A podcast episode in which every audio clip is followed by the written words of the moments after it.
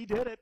We made it through another NFL draft against all odds, and we made it through another weekend as well. Tanner Hoops with you here in the Sports Pen this Monday afternoon. Glad to have you along. A lot to get into today. We've got plenty to talk about from the draft, particularly from the Lions and Packers side. I'm going to give you my post draft grades, the four teams who head and shoulders stand above everybody else after draft weekend. Plus, I'm going to talk with some Northern Michigan coaches about how they're being affected both personally and professionally by the outbreak and the quarantine. This is recruiting season for a lot of them. We'll chat with some of the Wildcat coaches here over the course of the next hour. But I want to start with the draft. and I want to start by talking about the Lions and the Packers. And firstly, on the Detroit side, it's kind of a mixed reviews about it. I mean, it was an okay draft. If you were grading it, it's probably probably a C. I mean, they didn't make too big of a splash. They addressed some needs that they needed to.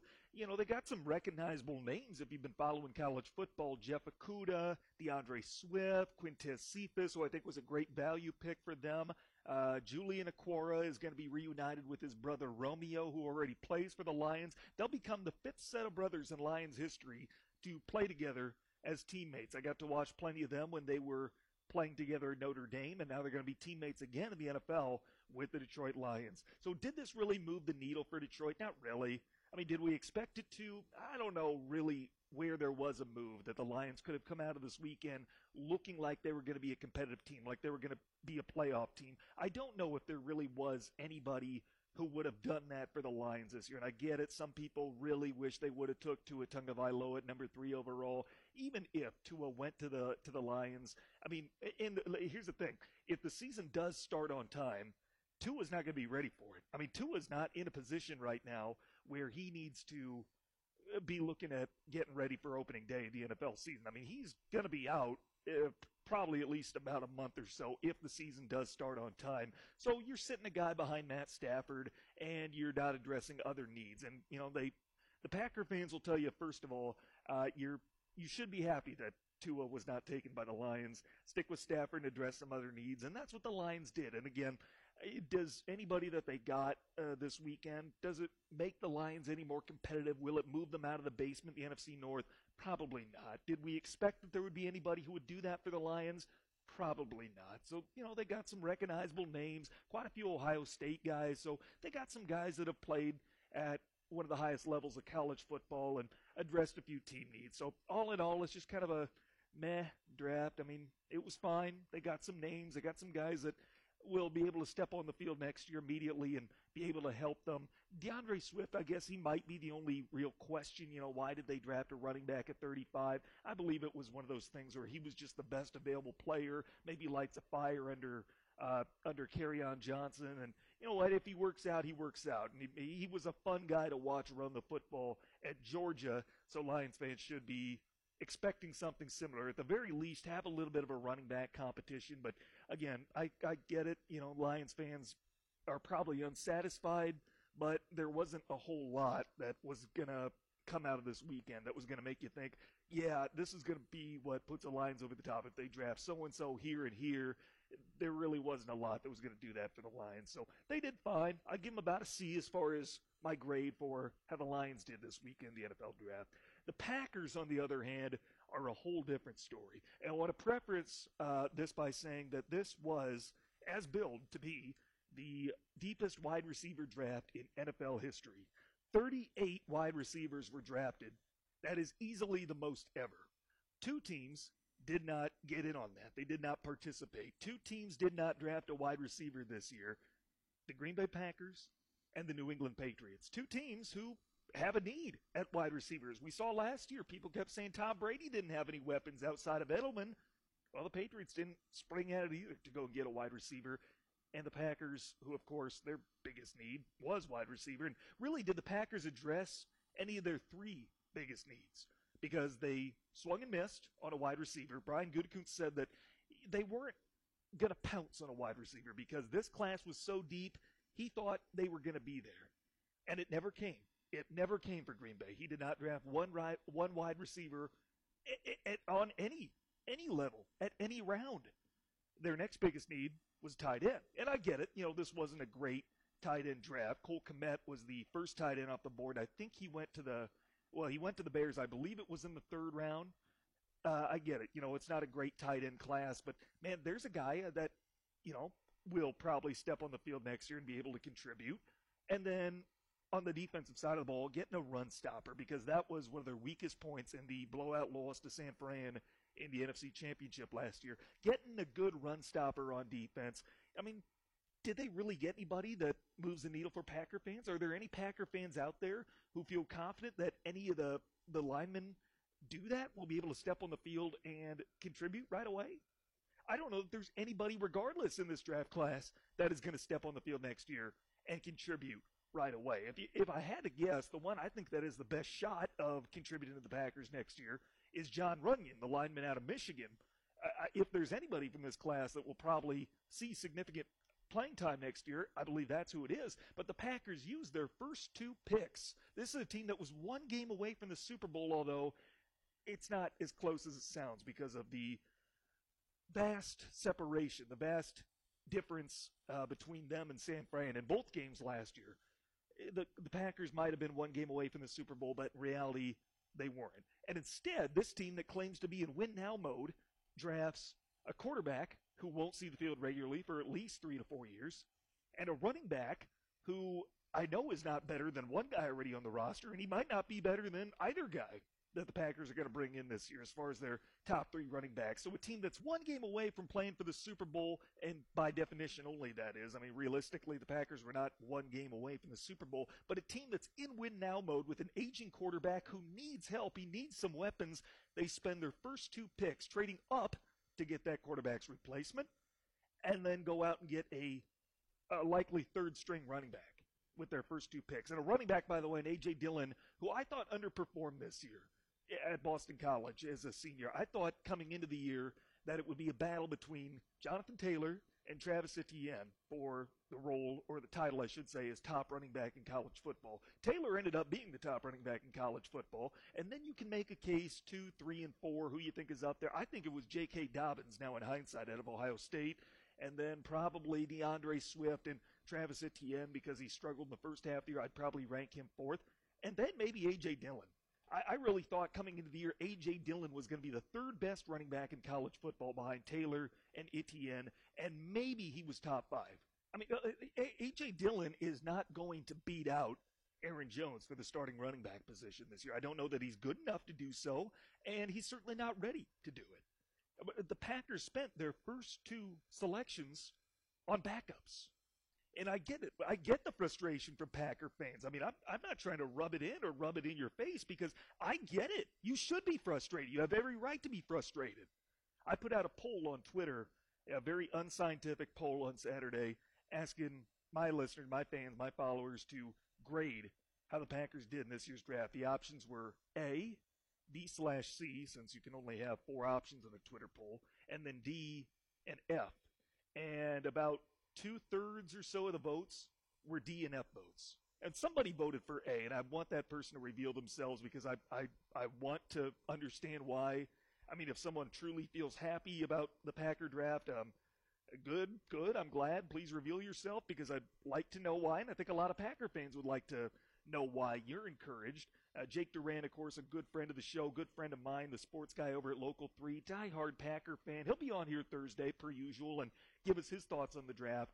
Uh, he's not necessarily, from the conversations I've had with him over the weekend, he's not necessarily happy with the draft, but he's positive. He's staying positive. And if you look at look up Jake on social media, he's going to war with his fellow Packer fans, trying to spread that positivity, which I give him credit for. I get it. I don't blame him trying to stay positive. But really, the Packers failed Aaron Rodgers and their fan base this weekend. They didn't address any of the three biggest needs for the squad. That again, while they were 13 and three, one game away from the Super Bowl, it feels like they're a lot farther away. And there are teams that you know, like how how would Aaron Rodgers like to have Howie Roseman or John Lynch as his GM instead of Brian Gutekunst? Those two guys both were managing playoff teams last year. They had quarterbacks that were in desperate need of weapons. They both satisfied the, those needs this uh, this weekend. They went out and they got their quarterback weapons. Brian Gutekunst didn't do that for Aaron Rodgers. Instead, he tells him, "We're going to use our top overall pick and go get your replacement." Now, will Jordan Love pan out in the NFL? I don't know. I'm not saying he couldn't. I'm not saying Jordan Love is going to be a complete bust or he won't be a good NFL player. And maybe the Packers truly believe that Jordan Love is just that kind of generational talent they can't pass up on. I'm not disputing that. I'm not saying Jordan Love could not be a good NFL quarterback in the future. What I am saying is their window is right now. They need to be in win now mode. And I asked Rob Demovsky that fairly pointedly last week. I asked him, are the Packers in win now mode? And he said absolutely they are, despite the fact that they may not take a wide receiver in the first couple of rounds of the draft because he believes this class is deep enough. Good wideouts will still be there. Well, I'm trying to, to trying to see the win now mentality with Brian Gutekunst. I really am. And Packer fans abso- absolutely should be upset with the way that this draft was handled, and almost uh, almost a sign of disrespect to Aaron Rodgers. It just was not a good weekend for the Packers. But I tell you what, a few news and notes, what have you, from the draft. I got a few stats that I want to throw out at you. First of all, the SEC dominated the draft. They had 15 of the first 32 picks, so 15 first round picks and 63 overall. That was far and away the most of any conference. And I'll just run through the list here and give you the numbers while we have them. The next closest was the Big Ten, with 48 Big Ten players selected in the draft 32 from the Pac 12, 27 from the ACC, 21 from the Big 12, 17 from the American, 10 each for the Mountain West and Conference USA, 7 Sun Belt players, 6 from Notre Dame, 2 from the MAC, 1 each from Liberty, New Mexico State, and UMass. Then there were 6 FCS schools who had a player that was drafted in the NFL. Southern Illinois, Dayton, Rhode Island, Tennessee State, James Madison, and North Dakota each had one player that was drafted. Two Division two players from Lenoir-Rhyne and Washburn, and one from St. John uh, of Minnesota, Division three school. So one Division three player was among the selections. Mr. Irrelevant this year. I always like seeing who is that 255th overall pick, the final pick of the NFL draft, and the New York Giants had the honor of selecting Tae Crowder out of Georgia, linebacker, as this year's Mr. Irrelevant. Before we hit our first break here, and I give you my top four, the big winners of the draft weekend, let me give you a trivia question here because I saw this stat. I thought it was a really good one, and I get it. You know, I'm working from home. You're not able to call in on the ESPN UP phone line. Uh, you can private message, I guess, if you want. Um, I don't have a prize or anything. It's just for fun, just to give your brain something to munch on here for a little bit. This weekend, Joe Burrow became the 25th quarterback selected with the first overall pick in the NFL draft in the common draft era, which dates back to 1967. Of the previous 24, four of those guys went on to win an NFL MVP, and six went on to win Super Bowl MVP. Now, of those 24 quarterbacks who were the first overall picks in their respective drafts, only three have won both an NFL MVP and a Super Bowl MVP. Your task is to name those three quarterbacks. I'll repeat that trivia question again. Joe Burrow became the 25th quarterback taken with the number one overall pick in the NFL draft. The previous 24, of the previous 24, four went on to win an NFL MVP, six went on to win a Super Bowl MVP, and three have won both the NFL MVP and the Super Bowl MVP. It's your job to tell me those three, or at least come up with those three. That's our trivia question of the day. And again, no prize. I'm working from home, so I don't have the ESPN UP phone line to for you to call in with the right answer, but just something for your football mind to munch on here in the post draft era. Tell you what, we're coming up on our first break. We'll take it now. We'll give you the answer to the trivia question a little bit later on the show. When we come back, my post draft grades, four teams who absolutely won the weekend. Next on ESPN UP. As the COVID 19 outbreak continues, most businesses across the UP will need support you're invited to visit www.update906.com, provided by the UP Economic Development Community, for the UP business community, designed to offer a single online location of trusted resources, including currently available local, state, and federal programming, as well as local support. Go to update906.com to stay informed and up to date in this fast changing environment. Now back to the sports pen. Here's Tanner Hoot.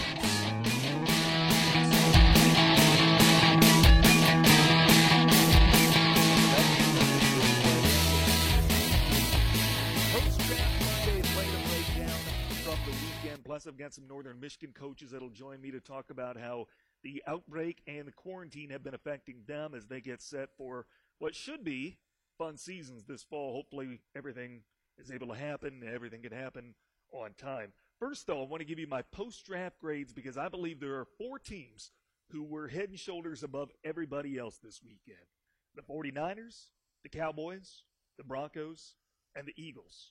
Those four teams I thought absolutely won the draft. Now there are a few honorable mentions. I thought uh, Oakland. Uh, oh, that's that's a fine for me. I'm, that's a little bit of a transition period. The Las Vegas Raiders I thought had a really nice draft their first year as Las Vegas. Uh, at least they have a plan for what they want to be, and that is a fast team, drafting a lot of speedsters, a lot of wide receivers. They need that to be able to compete with guys like Pat Mahomes and Tyreek Hill and the speed that the AFC West is going to put on display this year. I get it. They, you know, have an idea, they have an identity, I, I guess, what they're searching for, and gave uh, Derek Carr a few more weapons to complement a really nice tight end in Darren Waller. I thought the New York Jets addressed a few needs that they were looking for. I thought it was a really good draft for first year GM Joe Douglas. They filled a few holes. They got a few value picks on day three. They got the Zuniga kid from Florida on uh, day three, I think in the fourth round. Bryce Hall was a corner from Virginia who was projected to go first round, and then he suffered a gruesome injury. And I mean, he's got first round talent. The Jets were able to get him in the fifth round. I, I, I really thought New York, as far as the Jets, that they had a very good draft and filled a few holes that they were looking to fill. Nonetheless, there were the four aforementioned teams the Cowboys, the Broncos, the 49ers, and the Eagles, I thought were the teams who absolutely won the weekend. Let me tell you why, and I'll start with the team that I have fourth of the four on that list, on my big list, and that is the Philadelphia Eagles. I give them a draft grade of A minus because you know what? I, I don't know about necessarily some of the picks that they had, but they did exactly what they wanted to do this weekend. And if you remember last week's show, I said that the Eagles were going to be a team that was going to have a big draft. I don't know if it would be a good draft, but I thought they would make a splash, and they did they were a team that had a big draft and they made a splash. Now I gave them an A minus instead of an A because you know what I I questioned some of the picks maybe. I mean their first uh, first round selection Justin Jefferson was right there for them at number 21.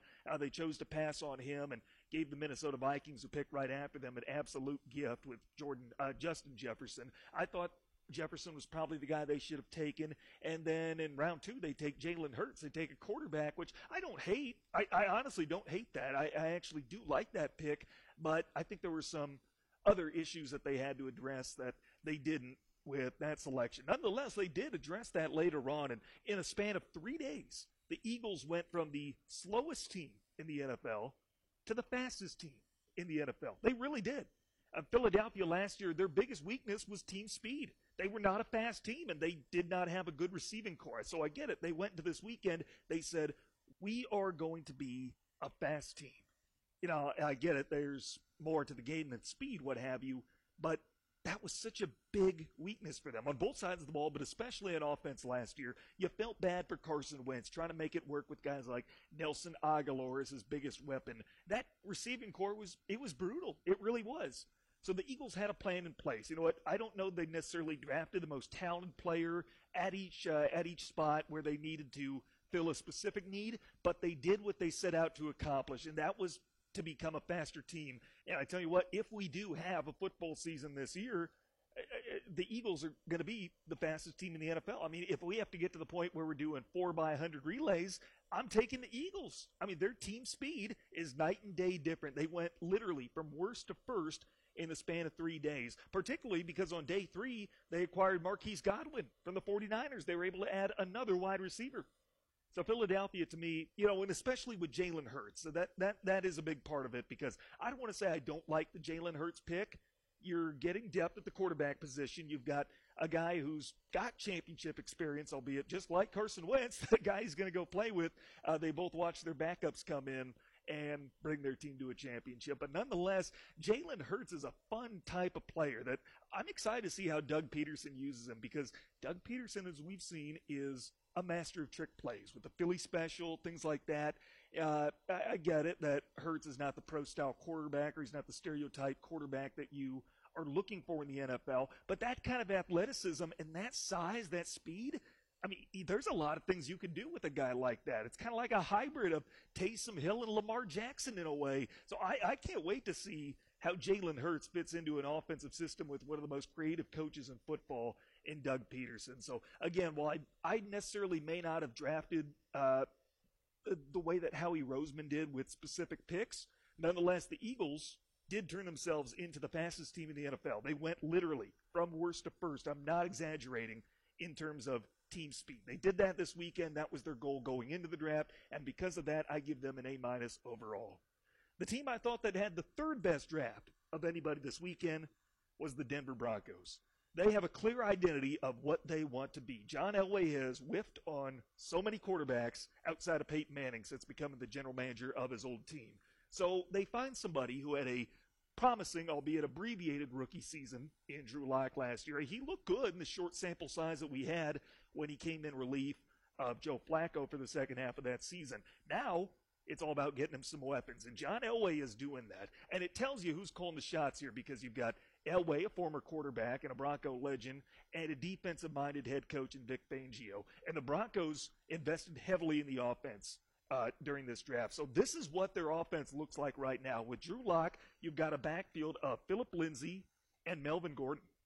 I mean, think about that. And then from a receiving aspect, you've got Courtland Sutton, who's going to be probably maybe the number two wide receiver on that team when the season starts because Jerry Jeudy was taken in the first round by Denver, and you couple that with Noah Fant at the tight end position, who was taken 20th overall in the NFL draft last year. That is a pretty darn loaded weapon cache for John Elway and Drew Lock. And you think about it, they've got a new offensive coordinator this year, too, in Pat Shurmur, who was most recently the head coach in the New York Giants and was let go from that uh, position back in December. Shurmur, for his inability to succeed as a head coach, everywhere he's gone as an offensive coordinator, he has been successful. And he's done it with quarterbacks like Case Keenum I mean, Pat Shurmur is one heck of a coordinator, and he has got all kinds of weapons to play with, and he's got a general manager that is committed to making sure the offense succeeds. So Denver has got a clear plan. They they know exactly what they want to be. That's why I give them five stars. I give them an A grade, and I believe that they had the third best draft of anybody this weekend. Number one and two on my list. I mean, it's pretty interchangeable. You could make a case you could convince me if you put on your convincing hat and I put on my persuaded hat that uh, that the Cowboys or the 49ers won this weekend, had the best draft. I think there's a case to be made for both, and I very well could make them 1A and 1B. But this is America, and we don't believe in ties here in the sports pen, so I got to rank them. I got to break that tie. I am going to go with the 49ers at number one and the Cowboys at number two. And I do it for this reason because the 49ers did a lot. Well, I shouldn't say they did a lot more. They did they didn't do more with less, but they did as well as the Cowboys with less. Now, let me explain what I mean by that. Coming into the draft, Cowboy fans were nervous. I mean, because Jerry Jones was going to be by himself on his million dollar yacht, his mega yacht, which, by the way, is just an insane vessel. And if you get the chance to see it, we saw part of it during the uh, coverage of the draft. And, you know, and I don't want to get too far down the rabbit hole, but it is not controversial to say that the virtual draft is better than the actual draft. Wasn't this weekend better? I liked it. I loved it actually. The virtual draft, I would absolutely take over the in-person draft because of moments like that what we got from Jerry Jones alone on his yacht, not taking input from anybody else. He's making the decisions. Vrabel doing his thing and the weirdness in that one photo. Uh, Belichick's dog was at one point sitting at his computer instead of Belichick. Uh, it looked like the dog was making picks on the Patriots' behalf. It's because of moments like that I absolutely prefer the virtual draft. But getting back to why I believe the 49ers slightly edged out the Cowboys this weekend, although I don't think it's much of a difference, if any at all. The Cowboys nailed every single pick. I mean, every pick was a good one this weekend for Jerry Jones and those guys. I mean, he was by himself, but you know what? For all of his faults, his inability, and the criticism that he got uh, when he wouldn't fire Jason Garrett for his inability to get the Cowboys to the Super Bowl.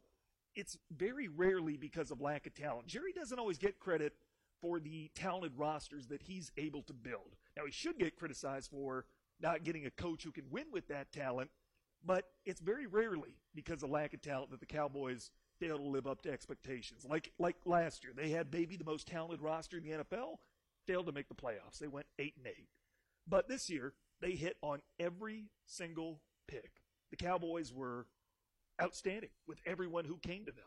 They waited for the guys that they needed to. They weren't aggressive and going out and making big trades and splashes and things like that. They just were smart about prioritizing what needs they had. They had CeeDee Lamb absolutely fall into their lap in the first round. I thought he'd be gone in the 11 to 15 range when they started taking wide receivers, and that the Cowboys, I had them mocked as uh, taking uh, Alabama safety Xavier McKinney with uh, the 17th overall pick, and he ended up falling to the Giants in the early second round. Which, by the way, uh, I'm I'm more excited about that pick than I'm about the Giants' first overall pick, uh, Andrew Thomas at number four, because boy, that's a huge steal, Xavier McKinney. Nonetheless, CeeDee Lamb was a steal for the Cowboys. He fell right into their lap, and they pulled the trigger on getting one of the top wideouts in the well in the college football season for this past year for Dak Prescott. Then in the second round, they kept it going. They get Trevon Diggs, a defensive back from Alabama. They shore up their need in the def- uh, defensive secondary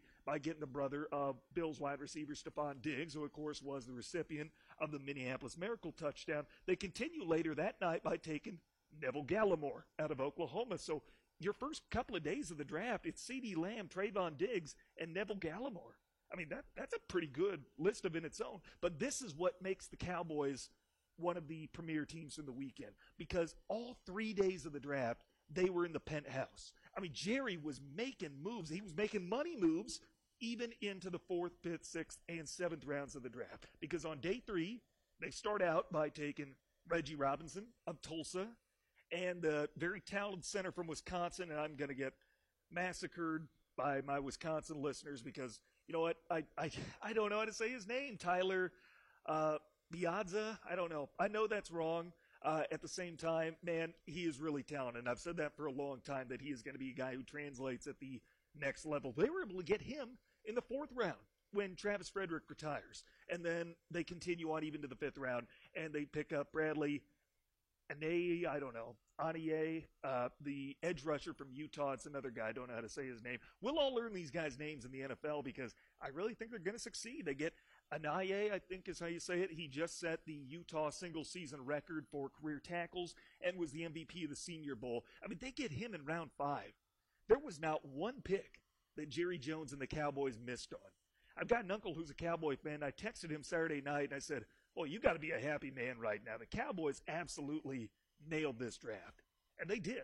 And they are subtracting Jason Garrett. They're adding to already what may be the most talented roster in the NFL and they are adding a Super Bowl champion coach and a really, really good draft class. So that's why I have the Cowboys where they are. They had an absolutely fantastic weekend. But the team that I'm going to say had the best weekend was the San Francisco 49ers. And again, well, there's not a whole lot of, eh, honestly, in terms of quantity, the Cowboys brought in more talent this weekend.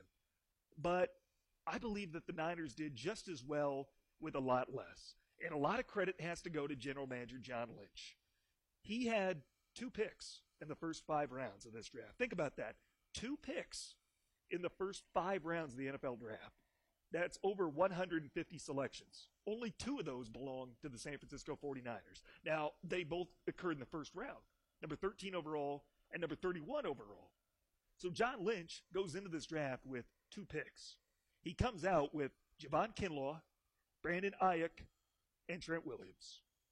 Javon Kinlaw out of South Carolina, the best nose tackle, the best run stopper in this year's draft, he comes in to replace DeForest Buckner, who of course went over to Indianapolis. And then Brandon Aiyuk, a guy whose college head coach, Herm Edwards at Arizona State, he, he compares him to Jerry Rice. He's one of the best speedsters in this draft. He's a guy that you can get at value at, in the late first round, if that's a thing, if that's even possible. And then on day three, they reach an agreement with Trent Williams, the embattled yet talented Redskins left tackle who made it very clear he wanted out of Washington. Washington, knowing how valuable he was, were only listening to offers that would blow them away. And they thought they had one in place Friday night that would send Williams to the Vikings. But Williams himself ended up nixing that deal. He didn't want to play for Minnesota. So the Redskins had to find another suitor. And it just so happened that Saturday, the same day that all decade lineman Joe Staley, uh, future Hall of Famer, decides to retire due to medical reasons. John Lynch is able to work out a trade that brings Trent Williams to the Bay Area. So it's because of the sheer shrewdness of John Lynch as an executive that I'm going to give the Niners just a little bit of an edge over the Cowboys this weekend as far as who had the best draft. But again, those are interchangeable. I think you could put on a very persuasive, uh, persuasive case to me as to why the Cowboys actually won the draft this year. But for me, I'm going to go with the Niners because John Lynch took two picks, two of the uh, first uh, two picks in the first five rounds of the draft, and came away with a speedster at wideout, a uh, I, I would say he's a generational left tackle, Trent Williams, and the best run stopper in the draft. I mean, that's how you do it. That's how you remain in the league as a general manager for a long time. John Lynch did that this weekend with San Francisco. By the way, here, before we go to break and we take our next time out, let me give you the answer to the trivia question I posed to you right before we took our first break. Now, the question to remind you that prior to this weekend, 24 quarterbacks have been drafted first overall in the common draft era, which dates back to 1967. Of those 24, four of them went on to win an NFL MVP award, and six won a Super Bowl MVP. Three of those 24 quarterbacks that were the first overall pick ended up winning both of them, both a Super Bowl MVP and NFL MVP. Those three quarterbacks, John Elway, Peyton Manning, and Terry Bradshaw, they're the only three quarterbacks who were drafted first overall that have won both a Super Bowl MVP and an NFL MVP. Let's take our next time out. We still got more draft coverage. Plus, we'll talk with some Northern Michigan coaches about how the outbreak and the quarantines affected them and their recruiting efforts. Next on ESPN UP. Dave's Collision in Ishpeming specializes in scratch and dent repair as well as other major collision repairs, including metalwork, painting, and collision-related mechanical work. Dave's uses quality Axalta paint to ensure a clean, shiny, color-matched finish. With over 26 years of experience, Dave, with the help of his qualified staff, has the knowledge to restore your vehicle to pre-accident condition. Make the right decision. Choose Dave's Collision. Call 485-1211. That's 485-1211. When glass breaks, and it's the kind of a break where your insurance company is going to pay for it, step back for a moment and call timeout you have the right to select Peninsula Glass and Auto Sales of Ishpeming, and why not? If it's glass, they can fix it. All work is guaranteed, and they will bill your insurance directly. The mobile team at Peninsula Glass will come to you and make repairs. Call for a free estimate and see how the crew can best serve you. They also do residential and heavy equipment repair. Peninsula Glass and Auto Sales, Marquette County's only locally owned and operated auto glass shop, right on US 41 in Ishpeming.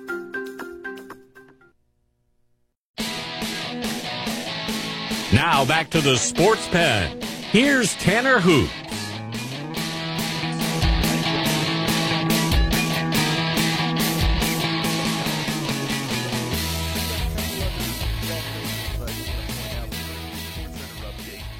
Hightower, the leading scorer for Tulane men's basketball and recently an NFL uh, NBA draft declaree, has been charged with murder stemming from an April 8th shooting along with five other conspirators. The Los Angeles Lakers have returned approximately $4.6 million they received from a federal government program. The program was intended to help small businesses weather the economic burden caused by the coronavirus outbreak. And finally, all three of the Ball brothers, Gelo, LaMelo, and Lonzo, are signing with Roc Nation, the sports agency owned by Jay Z. That is your Sports Center update. Glad to have you along here in ESPN UP. Hey, before we get to talking with coaches here at Northern and we discuss how the outbreak has affected them, their recruiting efforts certainly being impacted by this. A couple of notables that I do want to make sure are mentioned here from the NFL draft over the weekend. The first one being Jacob Eason. He was taken in the fourth round by the Indianapolis Colts. I've said for a while, I thought he was maybe the most stereotypical pro style quarterback. And you know what? The, uh, the team is drafting him knowing that unless they extend Philip Rivers, he comes back or they go out and get somebody else. He's going to be the only quarterback under contract next season. And Philip Rivers is there on a one-year, $25 million deal. Beyond that, who knows? So this could be the learning year for Jacob Eason, get mentored by one of the, I mean, he one of the better quarterbacks of our generation in Philip Rivers. I really like Eason. I really do, and I'm excited to see that he looks like he's going to get his opportunity to make it as an NFL quarterback, although his general manager, Chris Ballard, said, We don't need to make this guy look like a savior. We don't need to put the weight of the world on him right now. Got to keep in mind he's a fourth round draft pick. The other guy that I want to bring up here before we hit the phone line is Jake Fromm, who absolutely fell from grace this weekend. He was projected by some to be a late first round pick, early second, and he slipped all the way to the fifth round, where he was graciously picked up by the Buffalo Bills. Now, why? What what was the reason for Fromm's fall? His absolute free fall from the top of so many mock drafts. Well, one assistant uh, reportedly, one assistant coach in the NFL reportedly texted Bruce Feldman, who covers college football on Fox, and said that it was his combine performance. A poor combine performance is what caused the fall for Jake Fromm. Now, if that's the case, why would you ever put yourself at risk by going out there and doing it? And I think that guys like Joe Burrow and Tua Tagovailoa had it right. And obviously, Tua was dealing with injuries that factored into it, but they had the right idea in the sense that why would you put yourself out there just because it gives somebody a reason not to draft you? There's really nothing good that could come from the combine. If Jake Fromm didn't participate in the combine, he probably would have went first round because all that we had on him was what he put together in Georgia the combine, it's not going to do guys like that good. If you're one of the top picks in the draft or a projected first round talent, I don't know why you'd go through that. Why you'd put yourself at risk of falling the way Jake Fromm did. By the way, after taxes and his agent fee, he is going to net about $140,000 from all this, which again, not bad, nothing to sneeze at, but yeah, you think what that could have been with first round money. Instead, he fell well into Saturday. With that, let's hit the phone line here, our makeshift phone line, and let's talk Northern Michigan basketball with men's head coach Matt Majkrzak. He's kind of join us here. And coach, firstly, how are you spending the time during quarantine, isolation, what have you? I've heard puzzles, I've heard Legos, I've heard movies, video games. How about you? How's the time being spent in your household? Well, I'm excited to get outside a little bit and try to catch up on some yard work and uh, maybe even get some exercise in with the weather being nicer. But um, a lot of film. It's been, I think, just for me personally, it's been almost a, a kind of blessing in some ways with with it being so go go go, getting the job late. It's been kind of a, a nice downtime that I haven't had yet to just kind of look back on the season and reflect and kind of come up with what we're planning on doing going forward. Tell me about some of those reflections that you look back on in your first year. Yeah, I mean, I think the it's been it's been kind of odd just rewatching everything because it takes some of the emotion out of it. We played so well at times where we beat the four best teams in the league on the road, um, and then obviously had games where we played some some opponents that weren't near as good and lost. So, uh, I, you know, it was kind of a season of ups and downs, but I'm really excited about the future, and I thought we got a lot better throughout the season, which is always kind of a good sign of things to come. Tell me professionally how the quarantine has impacted you. Is there any aspect besides recruiting that at least is notable? Um, yeah, I mean, not working with the guys, I think, is really tough. Uh, especially again being year one, I, I was really, really excited to get in the gym with them every day and and really start working on kind of where we're going from here. Because in season, you don't get near enough time of kind of one-on-one development stuff. So without having that, that's been kind of a tough. It's been a tough situation, just trying to figure out what the best way to do all that is. And you know, you use Zoom and you try to do it some other ways and get creative with it, but nothing's as good as being in the gym, you know, one on one with with the guys. How have you gone about recruiting with everything that's going on? You know, it's been it's been kind of in in a way it's been kind of fun.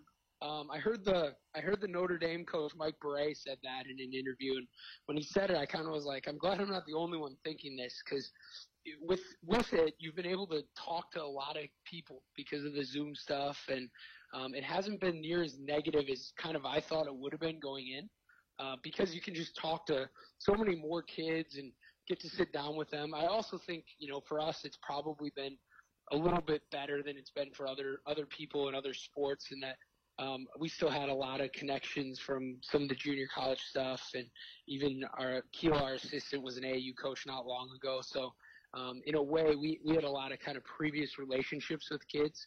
And I think in some ways, we probably have been able to get some kids here that we might have not been able to get had they been seen by everybody else. So I think that was one of the advantages of having a young staff and um, having some of those relationships we had is it, it's probably helped our recruiting class a little bit, to be honest, which you almost feel a little guilty about. But at the same time, I'm really excited about the guys we have coming in. How about some of the conversations you've had with members of your current roster? Yeah, it's been um, you know a lot of Zoom stuff. Trying to just stay on on top of their classes right now, um, just with it being such a different thing than they've ever done before. For instance, we have one of our kids uh, who doesn't have Wi-Fi at his house, and so he's back home with his family, and um, they live out in a rural area, and they don't have Wi-Fi at their house. So he's been trying to use his cell phone to get a connection to go online and keep up with his classes and follow lectures and all those types of things. And you know, you look at some of those situations and it, it's kind of like you're having to rewrite. You know, I don't have advice on that. That's not anything I ever anticipated. It's you know, how do you handle that? That's kind of fresh stuff for for all of us. And so the teachers at Northern have been unbelievable about being really helpful with all those kind of things. But I think our biggest role right now has just been trying to give them some ideas on, on how to navigate going from in-person classes to online classes, which it's it's hard enough for some of our guys to do online classes anyways, but to have that transition, there's a lot of new things and, and different things that, of course, no one was expecting. Is there anything that, in terms of a workout plan, diet, what have you, that you put forward to your guys with the limited resources they have? Yeah, it's been it's been hard giving one firm thing in the sense of um, I would say about half our roster right now has access to some form of weights, and about half of them don't. So you can, you don't want the kids that have the weights to not use them, but the kids that don't have the weights, they need to be doing body workouts and, and running and staying in shape that way. Um, so it's been more kind of individualized, where each of them, it's been sitting down with them one on one and and trying to come up with a plan for them specifically. And then obviously everyone's got slightly different needs. We have some guys right now that are trying to lose some weight or at least stay in shape, and then there's other guys that are trying to pack on as much weight as they can, which hopefully we can turn into muscle when hopefully we get back to things in the fall. So that's been kind of more of an individual process than maybe it would be if everyone was with us, just because everyone has different needs right now. Um, and it sounds really silly, and it's something I'm trying to do for myself to not get completely out of shape, but just weighing yourself and, and trying to stay active. I think, you know, all athletes, but college athletes are so wired to be go, go, go. This is a really weird time for everyone, but I feel like uniquely our kids are, you know, kind of, they're used to just their whole lives being structured and having 10 hours a day of classes and workouts and lifting and um, to all of a sudden have all this free time I, I know it's tough on those guys because it's just something they're completely not used to. Well, and the times are so weird right now. Things are unpredictable. But is there kind of a tentative timeline or a plan for your program, or are you just kind of taking it day by day? Uh, I, I've, I'll tell you the same thing I've told our guys because you know they're asking because usually I'm giving them, hey, this is what we're gonna do. I don't know, and I don't think anyone knows. I mean, you can kind of guess and you can lay out some potential scenarios and if this happens, this is how we're going to deal with it. Um, and I, I've tried to do as much of that as possible just to give them kind of the different options. But for instance, we really wanted to have camp here coming up in June. My guess is we're not going to be able to have that. Um, that final decision hasn't been made, but um, right now it's obviously not looking good to have camp. So that would have been a time where we'd have everyone up and get to hang out and be together um, that's probably not going to happen. So then it's like, what's the next step? And um, you know, I don't know, and I don't want to come off to our guys as, as telling them one thing and then having another thing happen. So a lot of it's been me just kind of relaying the information that you know we get updates every week from the NCAA. Um, we get updates from Northern, and I'm just trying to relay as much information to them as possible and give them kind of different possible outcomes. But at the end of the day, I you know I, I have no idea. I'm I'm obviously hoping and praying for the best, but I don't think anyone knows right now. Coach, last thing before I let you go, we get together here post the NFL draft. I know that we got a lot of frustrated Packer fans, but uh, your thoughts on your Packers and how the weekend went? Uh, it was uh, it was definitely surprising. I I think I'm probably handling it better than a lot of my friends are. I had I had a I had about 47 angry texts on my phone after the first round from different people. Um, yeah, I, I, I don't know. I, I, the one thing I, my initial reaction was, um, I think as a competitor and as a fan, sometimes you, you, you forget you have actually no, no say in anything, but you know, you want them to win and you want them to win the Super Bowl now.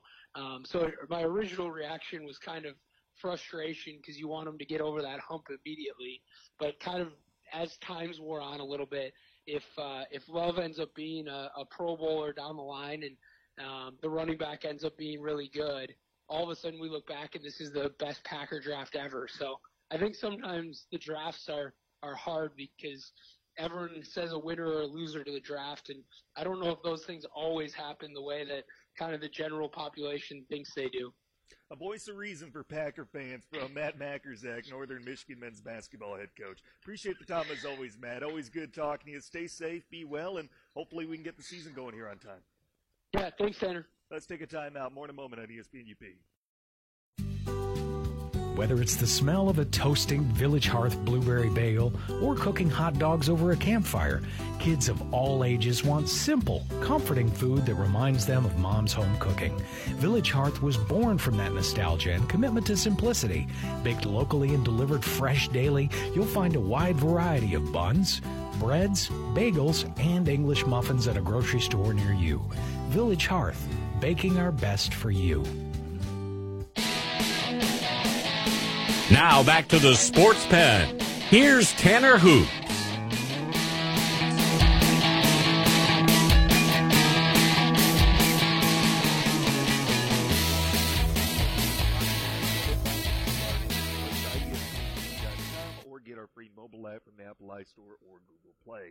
Now to talk Northern Michigan hockey with head coach Grant Potulny. And coach, first and foremost, before we get into how this quarantine, the outbreak, what have you, is impacting you professionally, what's the quarantine life look like in the Potulny house? How have you guys been managing all this? you know, to be honest, if you would have said six weeks ago or whatever it was that, um, you know, the five of us were going to be here at uh, 14, 13, and 8, um, you know, with our kids' ages, I would have said, boy, we're we're we're in for a long couple weeks. But uh, it's actually been uh, it's been it's been pretty good. Um, you know, the the kids have gotten along well, and uh, with the addition of some of the the zooming um, for their academics, that's helped. It's it's helped a lot more when. Uh, uh, my wife and I didn't don't have to continue to be teachers. But I don't. I think we picked the right profession. I um, I honestly, you know, you have appreciation for walking in somebody else's shoes when you do it. And, um, you know, the, the people that are teachers, um, obviously that, that's a, it's a very challenging profession. And, um, I think all of us appreciate what they do much more when you try to, uh, recreate what they've been doing their whole lives. What's the biggest pastime in your household? I've heard puzzling, I've heard Legos, video games, streaming services, stuff like that. How are you guys spending the time? You know, th- with the weather being better, uh, and that's kind of been the you know the difference on what we do. Um, you know, the the boys are at an age where they're old enough to, um, you know, kind of they they kind of start to have a little passion for some things, and um, you know, right now it's probably more focused on athletics than than than anything else. So when it's nicer out, they um, you know they're outside um, stick handling, shooting pucks. You know, just kind of being kids. Um, you know, my daughter uh, she's the one that we're kind of trying to continue to find things to do for bike rides and stuff like that. We just we just try to be active every day, and, and obviously when in the downtime you're gonna um, you know you're gonna be watching you know shows or or try to you know try to get them to read for a little bit. But um, you know it's it's uh, it's it's been a good you know six weeks for our family. Well, Coach, I want to talk to you about how this has affected you as the Northern Michigan hockey head coach. Tell me first and foremost about recruiting. How's this uh, impacted you? What challenges are you facing? Yeah, we, we've had, uh, you know, I think through every anything that comes up, you can either look at it as an opportunity or a challenge. Um, you know, the people that are dealing with, you know, the same situation, um, you know, they have the same choice. And for us, we've, you know, tried to use it as an opportunity to uh, to showcase our program and showcase ourselves, you know, as best we can. And we actually had a couple recruiting visits scheduled um, during the quarantine, and obviously those came to a halt. Uh, but with, with the with the addition of this technology and, and Zoom and some of those things, um, we've actually had uh, uh, two players make commitments to us uh, over the Zoom, and um, you know you you send like a, a typical recruiting visit. So when you're, you're recruiting a player, you know, there's a courting process where, you know, for, you know, a month or three weeks or six weeks or kind of case by case, you, um, you get to know the player and you talk to them about your program, you talk to them about the culture of your team, and you talk to them about the community and, um, and they get to know you and you get to know them. And over that time frame, you've already made the decision that, uh, before you even start this, you've already made the decision that you want them athletically. you think that they're a good fit for your program. Now it's are they a good fit? Uh, are they a good person? Do they fit well in what we're doing? Um, you know, are they going to represent a program well? So, you know, you you're going through that whole process as the coach. The athlete's going through the process trying to figure out, you know, is this a place that that I want to further my education? Is this a place that um, you know I want to be proud that that I said for the rest of my life that I'm alumni of Northern Michigan and, and, and whatever school they're talking about. And, and so going through that process, what's important for them is, you know, a couple things is that they want to get a feel for what the community is like. They want to get a feel for what, um, what the rink's like. They, you know, they, they want to know that, you know, what, what your sport is on campus is important. And, and they want to know that you're, they're going to have the support to, to reach whatever ceiling that they individually have. So when you don't have the ability to bring a person on a, on a recruiting visit, they can physically see it. You have to get creative. And, um, you know, with some of the things the marketing department had done this year, um, you know, a couple of those, those videos of, you know, talking about our program and, um, showing, you know, the, the rink and, and the community. I think the one that comes to mind is, um, where I think they call it the cats are back and it shows Phil Blue running down by the lake, and then it shows you know the community getting excited for Michigan State weekend, and then it shows the rink, and and so it kind of checks off some of those boxes. Um, but then the biggest p- point I think for for a recruiting visit is how do you interact with the coaching staff, and and and is there a trust factor? Is there a comfort level?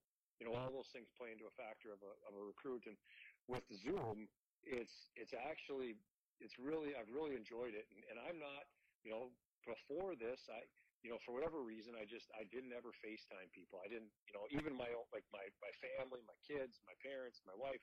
I just I just it wasn't part of what you know I did. I just you know my I think my wife has done it, and then my kids do it, and you know some of those things, but I never really done it.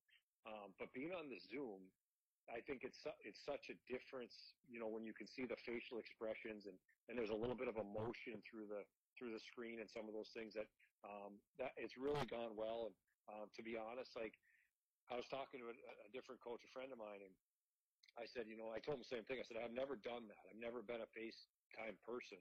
And I, I said, you know, I'm probably going to start doing it in recruiting. You know, not the first couple calls, but, you know, maybe call three or call four, you know, because when you're looking at somebody, you can really get a feel for, for where they're at. And, and there's times in a conversation that, you know, you have to remember you're dealing with kids here and, and they're nervous. And, um, you know, there's times that, you know, maybe they're they're quiet for a second, and and it's not because they're not interested. It's just because they're thinking, or um, you know, they're trying to to to to phrase the right way to say something. And and I think some of that can get lost in translation. But when you see them and you see what's going on with them, and they see you, and, and maybe sometimes we ask a question to an athlete, or we're explaining something to an athlete, and you know that maybe it comes off uh, differently because they can't see what you're doing. They don't see your hands moving. They don't see talk.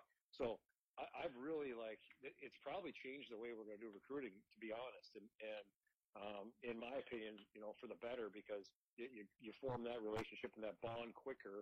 So when you do meet that that athlete for the first time, you know, there's a little comfort level with you. Have you used any of these Zoom communications with some of your current players, and what have those conversations been like? yeah, we're, we're actually um, tomorrow. We're, um, we're we're doing the first one tomorrow, and I, I, you know, going into this, I don't think any of us knew, um, you know, nobody could know the extent of this, right? Like, I, I think at first it was billed as, you know, there's there's going to be a couple weeks here that, you know, we're we're not going to be able to, to to be in person in class, and we're not going to be able to be in the rink, and we're not. Um, so that, and I think that was kind of the the, the, the common thought was that it's it, this is going to be a couple week um, you know, kind of hiatus. And, and even you see like the NHL calling it a pause. You know, they, they didn't cancel anything; they just paused it. So, you know, now I think we're at the point where, um, and you had we had to wait for a certain time frame. So last week was the first time we actually we could actually do this within the um, accountable activities um, legislation. So when a year's done, you have to have a certain amount of time off. Um, you have there's certain parameters you have to follow. So now those parameters have been lifted, and over the next you know, I, we got about two, three weeks here where we can do some of these communications. And um, on Monday, I'm I'm having all the incoming players and all the returners on a call, and um, you know, we're it, there's a little probably um, you know apprehension to to all these these people coming on this computer for the first time. So what we did is we we made some questions up, and um, you know, I sent it to the group, and they're going to answer three of the ten. And you know, there's some um, real serious ones about you know who's your biggest influence and what it means to be, you know, what what do you, what do you think a great teammate is? Um, and then there's some other ones about you know, like have a little humor to them. Give me your most embarrassing story. Um, you know, tell us your best joke. If you if you walked outside and, and found a lottery ticket and there's ten million dollars in the winning lottery ticket, you know, what would you do first? So I, I just want to try break the ice a little bit with the incoming players and, and get ahead of the curve a little bit, and and then we're going to start getting into, you know, talking about the culture of our program again, and and getting all these young players acclimated on on what it means to be a wildcat and and I'll lead that to start but it's much more powerful coming from our players and um, you know, there, there's going to be some of those things going forward too. And, um, you know, those things are all really important to me. And, you know, I guess I, I use the word culture, but culture is this, you know, mythical being, unicorn kind of off in space and, and, and you don't really see it, feel it, touch it. But when you talk, you know, I, I, I like with our group to use the word family because you can feel family, you can touch family, you can, um, you know, you're going to have a, an argument with your family, but you love each other. You're going to get by it and there's ups and downs in families and and that to me is more what what I'm trying to build with our program and, and and I guess it's the same word but for me it just makes more sense to call it a family other than you know the culture of something um, sometimes can be you know just it, more of an abstract thought is there any kind of workout plan, anything like that for a lot of your guys that I know gyms are closed, but you know, as they remotely go about their lives from their own homes or anything, how do they they go about staying in hockey shape? Yeah, some of that is is really is kind of going to be based on what they have at their disposal. Um, you know, and, and some of it, like you, you know, the game has changed a lot in, in what you see the product on the rink, but I don't know that it's changed in what you, you you can do to prepare yourself for it. And, you know, if you think back to like, you know, the movie Miracle when they're doing wall sits and passing the 45 pound plate across each other, you know, like anybody can do an ISO hold at home, and anybody can get a hockey position at home. You know, and those things are probably what guys have done on their own. Um, there, there are some, again, some legislation that, um, you know, that stipulate how guys can receive workout programs, and, and, and they have to all be on a voluntary basis. So, um, Jenna Brunemesso is our strength coach, and, and, and she's incredible.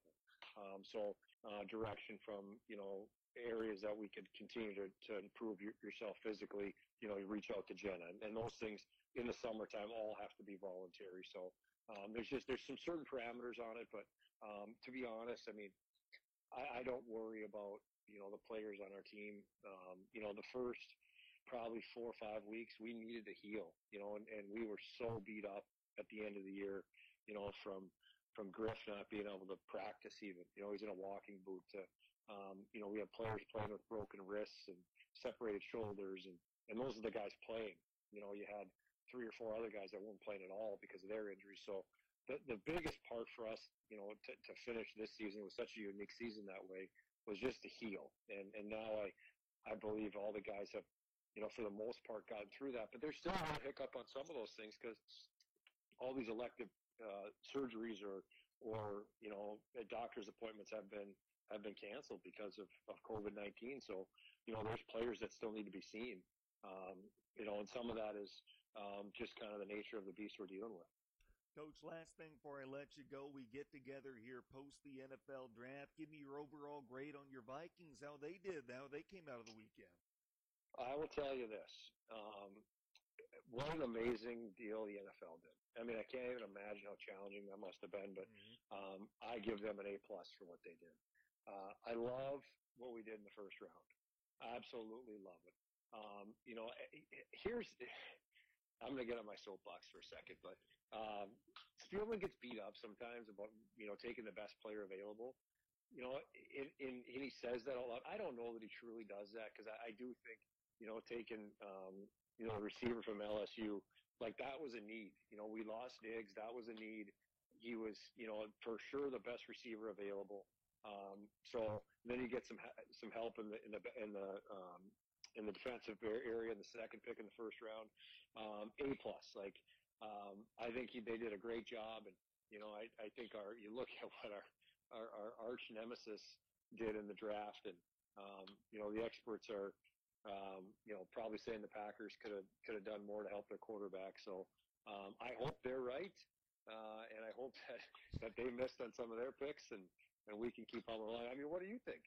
What are your thoughts? I know you're paying attention. You know, I really thought that the Vikings did well, and they did exactly what they needed to in the draft. I mean, Justin Jefferson falling in their lap in the first round helped out big time. But man, I, I'm a big fan of this virtual draft. I mean, I like this better than the in-person draft. What about you?